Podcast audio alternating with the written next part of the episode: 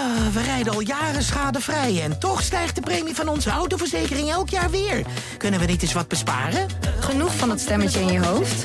Even Independeren. Daar word je altijd wijzer van. Vergelijk nu en bespaar. Welkom bij Independer.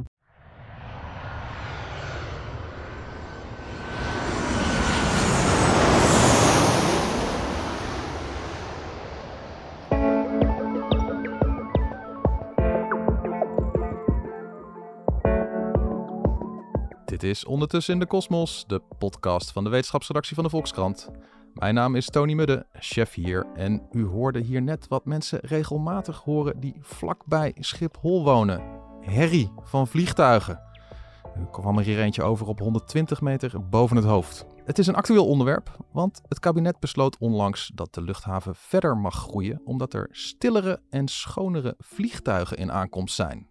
Daar gaan we het over hebben, want geruisloos vliegen zonder CO2-uitstoot of andere ellende, kan dat eigenlijk wel? En hoe hard gaan we daar naartoe?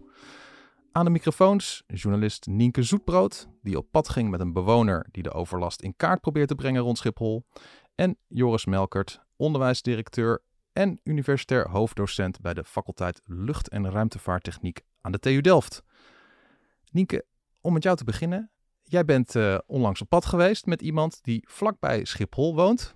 En uh, waarbij de ergernis over de geluidsoverlast wel heel hoog oploopt. Kan, ja, kan, dat, je, uh, kan je iets over deze meneer vertellen? Ja, dat kun je zeggen. Ik was op pad met Maurice van Uden.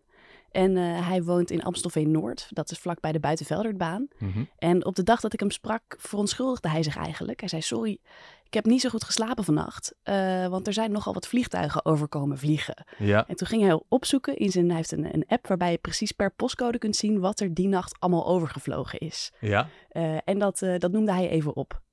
Laten we hem even horen in zijn eigen woorden.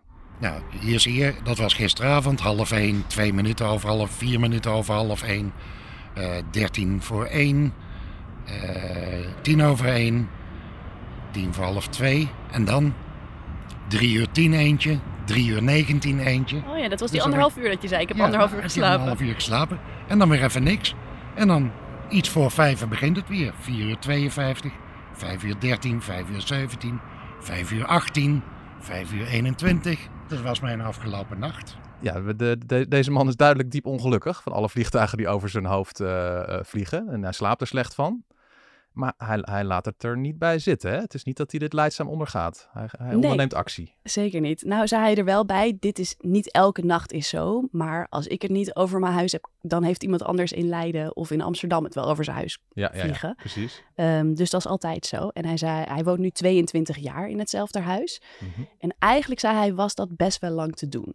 We wisten waar we woonden. En het is pas eigenlijk sinds vijf jaar dat, de overlast, dat Schiphol zo explosief gegroeid is. Dat die overlast zo groot werd. En toen is hij met een aantal omwonenden een, een actiegroep begonnen. Schiphol Watch is dat. Ja.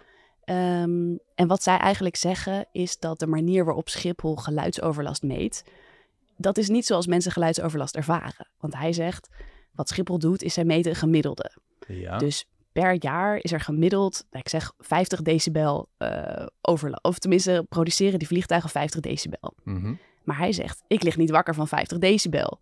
Dat is zeg maar het geluid van een, een auto die voorbij rijdt. Ja, oké. Okay. Ik lig niet wakker van een gemiddelde. Ik lig wakker van dat ene vliegtuig... wat om drie uur s'nachts over mijn, over mijn slaapkamer komt vliegen... met 80 of 90 decibel. Ja, juist die uitschieters. Dat, dat is de ellende voor mensen die proberen te slapen in de buurt van een luchthaven, ja. Precies, het zijn die uitschieters. En toen zijn ze gaan denken, hoe kunnen we nou die uitschieters meten? En toen hebben zij een app bedacht waarbij mensen zelf, zodra ze een vliegtuig horen aankomen, op een knop kunnen drukken. Op dat moment gaat de telefoon het geluid opnemen en die koppelt dat geluid aan het vliegtuig wat op dat moment overvliegt. En die haalt die informatie uit een openbare database waarin precies staat welk vliegtuig waar naartoe uh, op welke hoogte overvliegt. Ja. En zo meten zij precies hoeveel geluid uh, dat vliegtuig uh, maakt. En dan maken ze een soort overzicht van en dan stappen ze naar de minister en zeggen ze, kijk eens hoe hard het is, de ellende hier. Ja, precies. En vooral te zeggen, gemiddelde meten, dat, dat is niet wat wij ervaren. Ja. en dat is bestaat nu zo'n uh, drie, vier jaar, die app. En er zijn toch al een half miljoen meldingen verzameld. Van mensen die dus elke keer op die knop drukken en elke keer meten met hoeveel decibel dat vliegtuig overvliegt. En uh, ja, daar gaan, wij, gaan ze dan klagen bij de minister. En ja, de minister is die daar ontvankelijk voor? Want waar staan we nou precies in die Schiphol-discussie? Eerst mocht de luchthaven niet groeien en toen weer wel, geloof ik. Waar, waar staan we? Ja, waar we nu staan is dat de deur naar groei weer een beetje opengezet is. En dat mhm. zal ik even uitleggen in de zomer kwam eigenlijk het best wel revolutionaire nieuws dat Schiphol zou gaan krimpen. Namelijk naar 440.000 vluchten per jaar. Mhm. En dat is minder dan Schiphol eigenlijk mocht groeien. Eigenlijk mochten er 500.000 vluchten per jaar zijn. Oké. ja. Uh, en toen zei het kabinet, nee, Schiphol gaat krimpen. En dat is eigenlijk in ieder geval in Europa en misschien wel in de wereld het eerste vliegveld dat bewust moet gaan krimpen.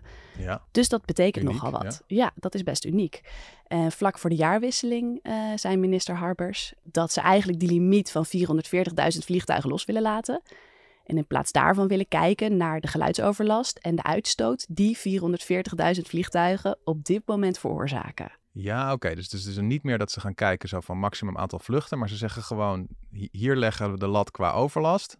En dan moet je zelf maar zien of je daar binnen kan blijven met een bepaald aantal vluchten. Precies. En dan is er een soort concurrerende meting van Schiphol zelf en deze bewoners, die dan de strijd daarover aangaan. Ja. Dat is nog een van de grote vragen. Waar ga je dan naar kijken? Hoe ga je dat meten? En dat moet allemaal nog besloten worden eigenlijk. Mhm. Ehm, de, de basis, uh, Joris. Een vliegtuig. Waarom maakt hij eigenlijk zoveel herrie? Nou, die maakt herrie omdat hij uh, door de lucht heen uh, gaat. En het, uh, stromen van lucht over een oppervlak maakt geluid. Er komen allemaal werveltjes bij vrij. Mm -hmm. En de motoren maken heel veel geluid. Zeker in de, in, in de start waar er vol vermogen gegeven wordt. Dan komt er ja, een enorme hoop warme lucht uit de stuwstraal. om stuwkracht te maken. Mm -hmm. En dat maakt gewoon, maakt gewoon veel lawaai. En, en ja, het is ook toch ja, als je het vergelijkt met een trein, is het een van de, de vervoersvormen die het meest CO2 uitspuwt, heb ik altijd het idee. En ook even de basis, waarom verbruikt een vliegtuig zoveel energie vergeleken met andere vervoersmiddelen? Nou, dat, dat valt aan zich wel mee. Zeker als je het vergelijkt met, uh, met auto's. Als je gewoon kijkt hoeveel uh, CO2-uitstoot je hebt of hoeveel energie je gebruikt om te kunnen vliegen per afgelegde kilometer mhm. per passagier. We noemen dat een passagierkilometer. Dan, als je het vergelijkt met een auto, dan weten we een auto rijdt gemiddeld 1 op 15, 1 op, 1 op 20. Mm Nou, vliegtuigen vliegen uh, eh, 1 op 30, 1 op 40 ongeveer. Dus aan zich valt het wel mee. Ja. Maar ja, je hebt natuurlijk gewoon heel veel mensen bij elkaar in zo'n vliegtuig. Dus het is heel veel keer tegelijkertijd. Dus in een hele korte tijd gaan er gewoon uh, ja, een paar honderd mensen op pad met, met al die uh, stuwkracht die daarvoor nodig is. En dus ook al het brandstofverbruik en dus ook de missies die daarbij horen. En dus, dus als je het, een vliegtuig zijn aan zich best wel zuinig, maar het is wel gelijk een heleboel tegelijkertijd. En als je dan, uh, nou ja, ik denk dat geen enkele uh, vliegtuigbouwer denkt zo van, nou, we gaan eens even lekker veel herrie maken, weet je wel. Zoals van die Harley, Harley Davidson rijders, die vinden dat dan leuk om zo'n motor extra te laten knetteren. Ik denk dat vliegtuigbouwers dat in principe niet hebben. Dat ze liever een stiller vliegtuig hebben, zodat ze ook minder klachten krijgen van omwonen, noem maar op. Maar ja, aan welke knoppen kunnen ze draaien? Hoe kan je een vliegtuig stiller maken, zo'n enorme Boeing of Airbus? Nou ja, het klopt. Vliegtuigen worden niet gemaakt om extra veel lawaai te maken. En er zijn ook gewoon wereldwijde normen die zeggen... u mag gewoon niet meer lawaai maken dan zo en zoveel. En die normen worden steeds strenger. Mhm. Dat wordt gewoon wereldwijd uh, afgesproken. En daar moet je gewoon aan voldoen als vliegtuigbouwer. Mhm. En je ziet ook dat in de loop der geschiedenis... sinds de introductie van de, van de eerste straalmotoren... eind jaren 50, begin jaren 60... zijn vliegtuigen ongelooflijk veel stiller uh, geworden. Uh. En wat doen ze nou? Nou, eigenlijk gaan straalmotoren steeds meer een beetje lijken op propellermotoren. En ja, dan gaan we even, even de techniek in. Dan gaan we even kijken wat, wat meneer Newton ooit gezegd heeft. Die zegt, ja. uh, een kracht, voor een vliegtuig is dat een stuurkracht, is een kracht maal een versnelling. Ja. Uh, sorry, is een nee, massa, massa maal versnelling. Ja, ja, ja, ja kracht, kracht, is massa maal versnelling. Ja. En je kan nu stuurkracht maken op twee verschillende manieren. Je kan een heleboel massa nemen, een heleboel lucht in dit geval van de vliegtuig, en die een klein zetje naar achteren geven, een kleine versnelling geven. Mm -hmm. Of je kan een kleine hoeveelheid massa, een kleine hoeveelheid lucht nemen en die een hele grote zet naar achteren geven. Nou, dat laatste deden we het eerst. Vroeger bij de echte pure straalmotoren werd er met heel veel geweld een relatief beperkte hoeveelheid lucht naar achteren weggeduwd. Mm -hmm. En daar ontstond die stuurkracht door. En tegenwoordig zie je dat die motoren eigenlijk steeds groter worden. Ja. En dus steeds grotere hoeveelheid massa, grotere hoeveelheid lucht innemen en die een steeds kleiner zetje geven. En dat laatste maakt minder lawaai. Laatste maakt minder lawaai. En het mooie is, ze worden er ook nog efficiënter door. Dus de stuurkracht blijft net zo groot, maar je hebt er minder brandstof voor nodig. Dus hier is eigenlijk een van de hele weinige plekken in de luchtvaart waarbij er twee dingen in je voordeel werken. Eh, het wordt dus stiller en het wordt zuiniger. Ja, en, dan, en dan zeg ik eventjes van, oké, maak, die, maak die motor uh, nog honderd keer zo groot. Maar daar, daar, dat kan dan waarschijnlijk weer niet. Nee, dat kan niet. Maar je ziet dat die motoren gewoon steeds, steeds groter worden. Als je bijvoorbeeld een eerste generatie Boeing 737 naast de, de, de vierde, de huidige generatie zet, de Boeing 737 MAX, dan zie je dat die motoren heel veel groter uh, geworden zijn. Ja. In het begin leken het een soort sigaren. En nu zijn het hele grote dingen die, er, uh, die eronder hangen. Het onderstel moest ook een stukje langer worden daarvoor. En dan kom je ook gelijk in de problemen die je dan tegenkomt. Want als die groter wordt, moet het onderstel uh, groter worden. Moet iets hoger op zijn poten komen te staan. Dat wordt dus zwaarder. En dus uh, heb je weer ietsje meer brandstof nodig om dat zwaardere vliegtuig in de lucht te brengen. Dus op een gegeven moment gaan een aantal dingen tegen je werken. Uh. Dus daar zit wel, een, wel een grens aan. En ik zat, ik zat net ook eventjes voor deze podcastopname te kijken. Zo van, ja, die nieuwe vliegtuigmotoren, hoe zien die er dan anders uit dan die oude? En het viel me ook op dat bij zo'n die, uh, die nieuwe die je net noemde, die 747 Max, daar zit aan de achterkant van de motor ook nog een soort, het lijkt wel een soort kartellijntje of zo. Ja, soort... ja, ja dat, dat heet een serrated edge. Kijk, uh, dat, dat, die term kende ik nog niet. ja, een ja. serrated edge. Uh, en daarmee kun je dus ook weer uh, ja, het geluid een beetje omlaag uh, brengen. Er wordt het vliegtuig ook weer een klein beetje stiller van, zeggen ze. En je ziet dat ook wel al bij, uh, bij de achterrand van windturbines af en toe gebeuren. Om ook die wat stiller te krijgen. Dus zo'n zo'n getande, zo'n zaagtand aan de achterrand, dat helpt ook weer een klein beetje om weer een klein beetje geluid eraf te halen. En want je zei net al van sinds de jaren 50, ja, we zijn dus met dit soort innovaties worden ze steeds een beetje stiller en steeds een beetje efficiënter. Is dat enigszins kwantitatief uit te drukken? Hebben we het dan over uh, de 10% per jaar stiller en schoner? Of veel minder? Of... Nee, nou, in mijn geluid is altijd lastig om over procenten te praten. Je kan beter in decibellen uh, praten. Decibel is een logaritmische schaal. Dat betekent 3 decibel verschil betekent een halvering of een verdubbeling van het, uh, van het geluid. Mm -hmm. En we hebben dat wel eens uitgevogeld. wat gebeurt er nou rond Schiphol? En dan zie je eigenlijk dat er gemiddeld genomen over de laatste uh, tientallen jaren zo ongeveer 4 decibel per 10 jaar afgaat. Uh, dus iets meer dan een halvering per 10 jaar over het totale geluidsniveau wat Schiphol uh, produceert. Dus je ziet gewoon dat het, dat het beter wordt. De vraag is alleen natuurlijk, is het goed genoeg? Je wordt, als je nog steeds wakker wordt, is het gewoon nog niet goed genoeg. Ja. ja ik vroeg het inderdaad ook aan, aan, aan Maurice van Uden, die ik sprak. Ja. Zo van, goh, merk je dat nou? Van als je een vliegtuig uh, over hoort vliegen, merk je nou van, hé, hey, dit is een nieuwe en die maakt minder geluid. Mm -hmm. En toen moest hij hard lachen en toen zei hij nee. Ik merk daar werkelijk helemaal geen, uh, geen verschil in. Ik word nog steeds wakker. En zolang ik wakker word, dan kan het wel een halvering zijn. Of dan heb je dan 80 decibel in plaats van 83 decibel. En dat is heel ja. mooi. Maar hij zegt van die 80 decibel word ik nog steeds wakker. Dus voor mij zet het niet zo heel veel zoden aan de dijk. Ja, het is, het is natuurlijk inderdaad zo van, ook als ik me ochtends denk van, nou, ik zet mijn wekker wat zachter, zodat ik er uh, minder ruw wakker word. Ja, je wordt er nog steeds wakker van. Dus uh, uh, ja, het is dus blijkbaar voor sommige bewoners, of misschien wel een groot deel van de bewoners, is, is, het, is het nog niet genoeg. En ja, en tegelijkertijd denk ik van, oké, en dan maak je die vliegtuigen een beetje stiller en een beetje schoner met dus, nou, laten we zeggen, nou, als het gaat over de efficiëntie, misschien een, een procent per jaar of 2 procent per jaar. Maar als tegelijkertijd er steeds meer vliegtuigen komen, dan, dan win je daar niks mee, toch? Qua CO2-uitstoot bijvoorbeeld. Nee, dat was een van de grote problemen van de luchtvaart ook. In, in de tijd voor corona groeide de wereldwijde luchtvaart met zo'n 4, 5 procent per jaar. Mm -hmm. nou, die groei komt nu weer terug. Het zal niet meer die 4, 5 procent zijn, maar uh, 3, 4 procent of zo. Ja. En als je gewoon kijkt hoe vliegtuigen op de wereldwijde vloot uh, steeds beter worden, nou, dan is dat zo'n 1, 1,5 procent per jaar. Uh. Dus ja, het probleem wordt nog steeds groter. Dus je zult en heel veel betere vliegtuigen moeten gaan maken. En je zult ook naar andere brandstoffen toe moeten. En daar kun je waarschijnlijk de, de, grootste klappen maken. Dus door gewoon naar, naar duurzame brandstoffen te gaan. Dan kun je die CO2-cyclus kun je dan gewoon uh, veel sneller sluiten. Uh. En dan wat voor, wat voor brandstoffen moet ik dan denken? Want er gaat nu kerosine in een vliegtuig. En wat, wat, wat kan je er ook in doen? Nou, er zijn eigenlijk drie opties. Uh, de eerste optie is een biokerosine. Dat gebeurt nu al op, op kleine schaal. Mm -hmm. De tweede is een synthetische kerosine. Kerosine die je kunstmatig maakt. Uh, maar nog, nog even, die, even die biokerosine. Wat, wat, wat is het bio-element daarvan? Wat...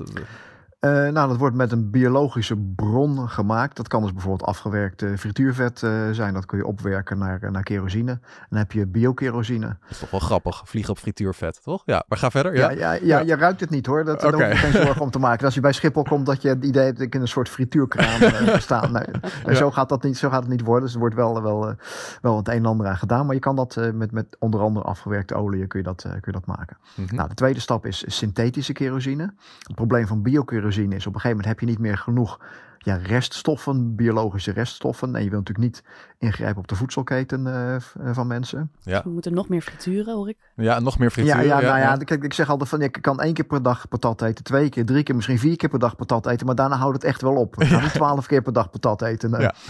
dus, dus wat dat betreft, ja, daar zit een grens aan, aan, aan, die, uh, aan de biologische kerosine.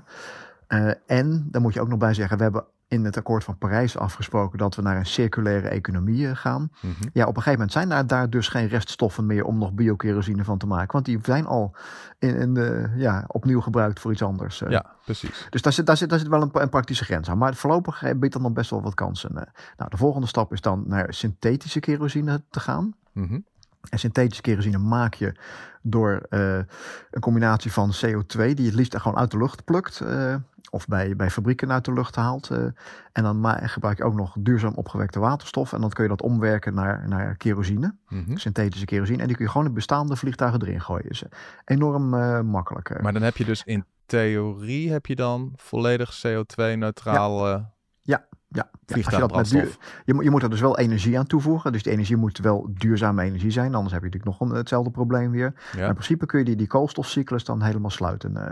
Oké, interessant. Ja. En, dan de, en dan de volgende stap, uh, maar daar heb je dan echt andere vliegtuigen voor nodig. Dat is het gebruik van waterstof. Uh, dat is eigenlijk de makkelijkste brandstof om duurzaam te maken. Neemt gewoon water en elektriciteit.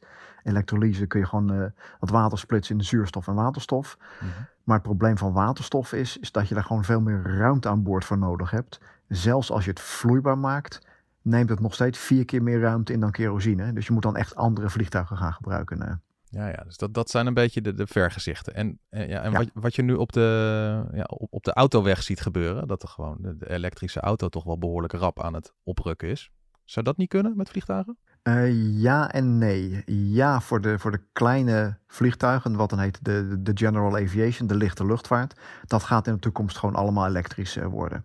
Sterker nog, je kan nu al een elektrisch vliegtuig kopen voor, voor twee personen. Uh, firma Pipistrel in Slovenië bouwt gewoon elektrische vliegtuigen. En daarmee kan je gewoon een, een, een paar uur met z'n tweeën rondvliegen?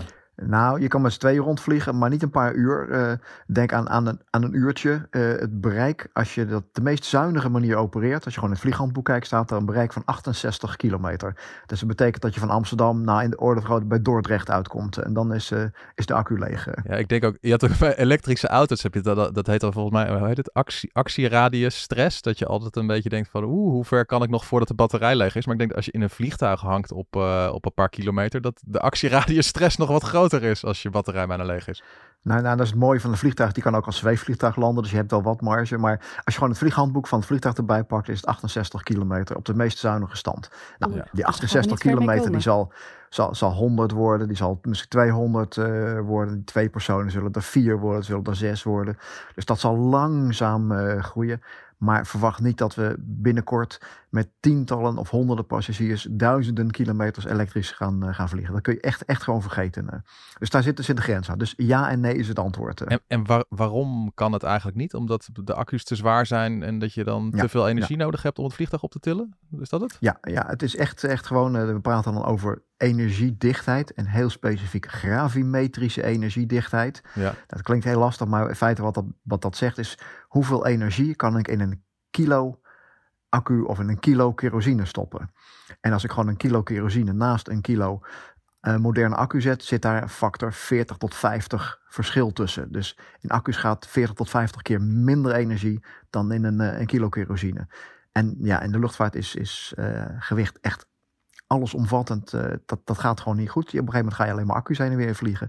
En kom je niet eens tot het einde van de, van de startbaan meer, omdat het gewoon te zwaar wordt. Oké, dus van de drie opties hoor ik dus eigenlijk die, die biobrandstof, daar hebben we niet genoeg van. Ja. Elektrisch vliegen, daar kunnen we nooit lange afstand vliegen. Ja. Ben ik wel benieuwd met die synthetische kerosine. Kunnen we dat echt grootschalig uh, gaan gebruiken om daar volgend jaar al op te vliegen? Nou ja, volgend jaar niet, maar dat is wel de meest waarschijnlijk om, om uh, op te gaan uh, schalen. En wat je daarvoor nodig hebt, is gewoon een bijmengverplichting. Het moet gewoon verplicht worden. Het spul is gewoon duurder namelijk. Het is gewoon duurder dan standaard kerosine. Fossiele kerosine is gewoon veel te goedkoop eigenlijk, uh, kun je wel zeggen. Mm-hmm. dus je, dat moet gewoon een bijmengverplichting komen. Nederland is er ook mee bezig, loopt zelfs voorop in Europa. Die we in 2030 wil men geloof ik al eisen dat er al 14% bijgemengd gaat, gaat worden. En dat geeft aan, nou dan is er dus ook een afnameverplichting. Dat, ook, dat betekent ook dat raffinaderijen in kunnen gaan investeren in fabrieken uh, daarvoor. Dus dat is echt, echt uh, daar kunnen we de grote klappen mee maken. Dus echt synthetische kerosine is de belangrijkste. En dat wordt dan later waarschijnlijk gevolgd door waterstof. Maar daar heb je dus andere vliegtuigen voor nodig. Maar dan heb je dus ook weer extreem veel windmolens nodig om daar weer al die energie voor op te wekken om synthetische kerosine te maken, toch? Nou, dat valt al zich wel mee, maar het zijn er niet, niet twee of drie. Ik denk echt uh, vele honderden uh, wel. Maar goed, ja, als je denkt dat het lastig is om de luchtvaart duurzaam te maken, dan moet je realiseren dat de luchtvaart verantwoordelijk is voor nou, ergens tussen de 2 en 3 procent van het fossiele brandstofgebruik. Mhm. Als je zegt, nou, die 2 en 3 procent zijn lastig, denk dan maar even na over de andere 97, 98 procent van onze maatschappij die we allemaal nog even duurzaam moeten maken. Dus als je nu al zegt, dit kan niet, dan zeg je gelijk een streep dat hele akkoord van Parijs. Dus ja. Nee, ik, ben, ik ben wel optimistisch genoeg, dat gaan we gewoon doen. Het moet gewoon, uh, maar het gaat niet makkelijk worden. Ja. En uh, voor de wat kortere termijn, ja, we hebben het over technische oplossingen gehad valt er ook nog niet iets anders slims te doen? Vliegtuigen voller zien te krijgen of zo? Ja, dat scheelt het dan natuurlijk ook gewoon aan brandstof. Nee, natuurlijk. tuurlijk. Je, uh, je, je, moet dus gewoon uh, die vliegtuigen die er nu zijn efficiënter gebruiken. Uh, dat betekent dat je gewoon inderdaad vol moet stoppen. Wat je ook moet doen is niet meer omvliegen in het Europese luchtruim. Eindelijk eens een keer de Single European Sky, de, de één enkelvoudig Europees luchtruim invoeren. Uh, dat, daar is ook nog wel een aantal procenten uh, te halen. Want wat heb je daaraan als je. De, het, is, het is toch nu toch gewoon één luchtruim? Of? Ja, nou, maar ieder land is het, de soeverein eigenaar van haar eigen luchtruim. Mhm. En heeft dus haar eigen luchtverkeersleiding. En die werken wel samen in, in de hogere luchtlagen. Maar nog steeds is het zo dat de landen individueel eigenlijk kunnen bepalen wie waar mag vliegen. En daar verdien je ook geld mee, want je, als luchtvaartmaatschappij moet je betalen om over een land heen te, te vliegen. Aha. Dus, dus eh, daar zitten ook nog weer ehm, ja, wat, wat economische prikkels achter. En er zijn al heel lang plannen om eindelijk eens een keer dat, dat uh, tot één groot Europees luchtruim om te bouwen. En dat staat ook weer in de plannen van Fit for 55 van Frans Timmermans. Uh, Dat moet gewoon eens een keer gebeuren. En daar haal je dus ook waarschijnlijk weer nou, tussen de 5 en 10 procent besparing uit. Ja. En je zult het voorlopig moeten hebben uit, uit steeds betere vliegtuigen. KLM en Transavia gaan bijvoorbeeld nu weer de stap maken naar een nieuwe generatie vliegtuigen. Dat helpt. Niet meer omvliegen helpt. Sneller gaan naar die synthetische kerosines, dat helpt. Het zijn allemaal kleine beetjes. Het is altijd in de luchtvaart en, en, en. Er is geen silver bullet, geen enkelvoudige oplossing om het probleem op te lossen. Het is allemaal en, en, en. Je moet een heleboel doen. Dus er moet een hele, heleboel gebeuren. We hebben het nu vooral over geluid en over, mhm. over CO2. Mhm. En nou wil het kabinet ook naast CO2 ook gaan kijken naar stikstof en, en fijnstof. Hoe zit, het, hoe zit het daarmee?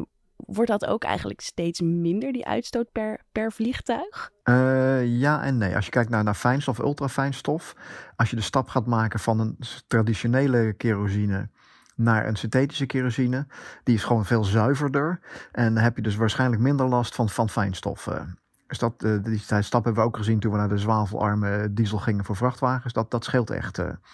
Dus die stap dat gaat, gaat helpen. Voor stikstof is het een wat subtieler verhaal probleem is namelijk een beetje, als je efficiënt je kerosine wil verbranden, moet je het eigenlijk zo heet mogelijk doen in de motor. Ja. Hoge temperaturen in de verbrandingskamer. Maar je hebt niet alleen de brandstof en de, en de zuurstof die binnenkomen, maar ook de, ja, de stikstof die, uit de, die gewoon in de lucht zit. 80% van onze lucht zit, zit stikstof in. Mhm. En als je die lucht heet maakt, dan gaat ook die stikstof verbranden, krijg je stikstofoxide. En gaat die stikstofuitstoot dus weer toenemen. Dus heter verbranden is efficiënter verbranden, maar leidt ook weer tot meer stikstofoxide uitstoot en dus tot meer stikstofdepositie. Nou, ook daar wordt aan gewerkt aan, aan stikstofarme verbranding. Maar je zit daar een beetje in een soort ja, catch-22. Wil je minder CO2? Als je niks bijzonders doet, krijg je dan weer meer uh, NOx. Uh. Ja, ja, ja. Dus dat, dat, dat, is nog wel een uitdaging. Uh. En als je het zo allemaal bij elkaar optelt, de, de weg naar stillere en schonere vliegtuigen, ben jij dan optimistisch? Of zeg je van, nou, dit is echt zo'n zware kluif, dit, dit gaat nog heel lang een probleem worden? Nou, ik zeg altijd, er is goed nieuws en er is slecht nieuws. Het, het goede nieuws, het kan gewoon. Dus je hoeft er geen natuurwetten voor te overtreden. Er zijn geen wetten die zeggen, ja, dat kan gewoon fysisch helemaal niet. Ja. Het sle- slechte nieuws is, het is niet makkelijk. Het gaat een hoop tijd, geld en, en moeite eh, kosten. eh. En dus ja, afhankelijk van de druk die erop gezet wordt door een overheid. En wat minister Harbers dus wil zeggen, we gaan niet meer sturen op aantallen beweging, maar we gaan sturen op overlast. Dat gaat natuurlijk dan wel helpen. Zeker als je dat op een dalende curve zet. Zo ieder jaar een beetje minder overlast. Dat gaat natuurlijk gewoon wel helpen. Als je nou Schiphol gaat beperken op een aantal bewegingen, vliegbewegingen, die 440.000. Ja, die vraag is er wel van de passagiers. Kijk maar naar de rijen die er in de zomer op Schiphol stonden. Ja. De, de, de logische stap die een luchtvaartmaatschappij dan gaat zetten is... ja, dan gaan we gewoon een grote vliegtuig laten vliegen. Ja, precies. Ja, en Dan, dan ga je een beetje het paard achter de wagen spannen als je niet uitkijkt. Nou zijn de moderne vliegtuigen weer beter en dus kun je misschien ook iets meer. Maar ja, als je dan gaat sturen op hinder, dat gaat denk ik veel meer helpen. Dat is ook een eerlijker manier, denk ik. Ik denk dat als ik, als ik het zo hoor, dat... eh, eh, help me nog even, hoe heet hij? Maurice. Maurice van Uden. Maurice van Uden, ja. Dus eh, samengevat, ik denk dat eh, Maurice van Uden, dat, nou, dat die niet heel snel geholpen zou worden bij het minder last hebben van vliegtuigen. Maar zijn, zijn kinderen en kleinkinderen, die wacht misschien een betere toekomst. Als ik, mag ik het zo samenvatten, Joris? Nou, en ik, ik denk dat er nog wel meer te halen is. Ik, het grootste probleem zit vaak in de nacht. eh, dat mensen gewoon s'nachts niet kunnen slapen. En daar word je gewoon letterlijk ziek van eh, als je niet uitkijkt. eh. Mhm. Dus als we gewoon ook wat doen aan die nachtvluchten, eh, eh, dan kun je ook daar best wel wat, wat aan gaan doen. Maar dan moet daar ook wel, eh, ja, wel wil voor zijn. Dan moet dat ook misschien zelfs wel afgedwongen worden. Eh, misschien moet je dan zelfs gaan praten dat je dat gewoon eh, ja, verder gaat minimaliseren, die nachtvluchten. eh. Ja, dus daar valt de, de, wellicht de snelle winst te halen voor Maurice. Ze hebben regels nodig. Ja, precies. Dit was ondertussen in de Kosmos, de wetenschapspodcast van de Volkskrant. Grote dank aan mijn gasten van vandaag, Joris Melkert van de TU Delft, faculteit Lucht- en Ruimtevaarttechniek, en mijn collega hier Nienke Zoetbrood. Volgende keer zijn we er weer met een geheel nieuwe aflevering over een geheel nieuw onderwerp. Mijn naam is Tony Mudde. Graag tot de volgende keer.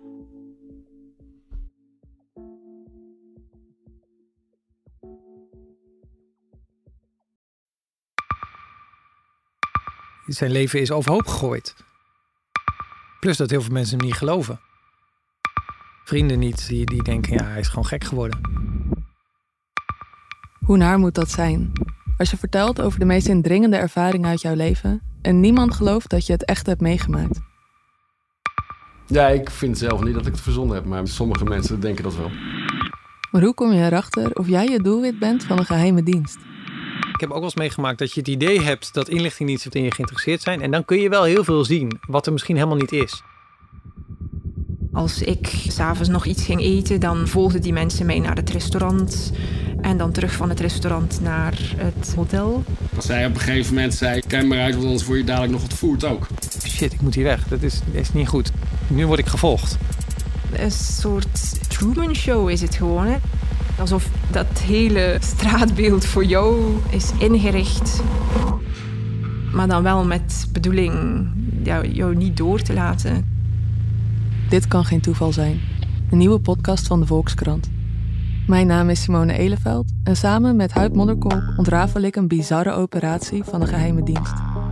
Wat het doel ook is, jij verliest het. Ik werd opgepakt, heel lang ondervraagd. Maar hoe krijg je grip in een wereld die zo onderzichtig is? Als je zou liegen, dan zou je niet de meest relevante informatie twee jaar later tussen neus en lippen doorvertellen. Er zal nooit iemand zeggen, oké Bart, ik geloof je. Nooit, nooit. Dit kan geen toeval zijn. Vanaf 3 oktober bij de Volkskrant. Ik weet niet of ik je ook alles kan vertellen. Het is echt te bizar. Wat? Ehm, ja. Ehm, past onze autoverzekering straks nog wel bij de nieuwe auto die we gaan kopen? Of kunnen we met overstappen flink besparen? Genoeg van het stemmetje in je hoofd? Even Independeren. Daar word je altijd wijzer van. Vergelijk nu en bespaar. Welkom bij Independer.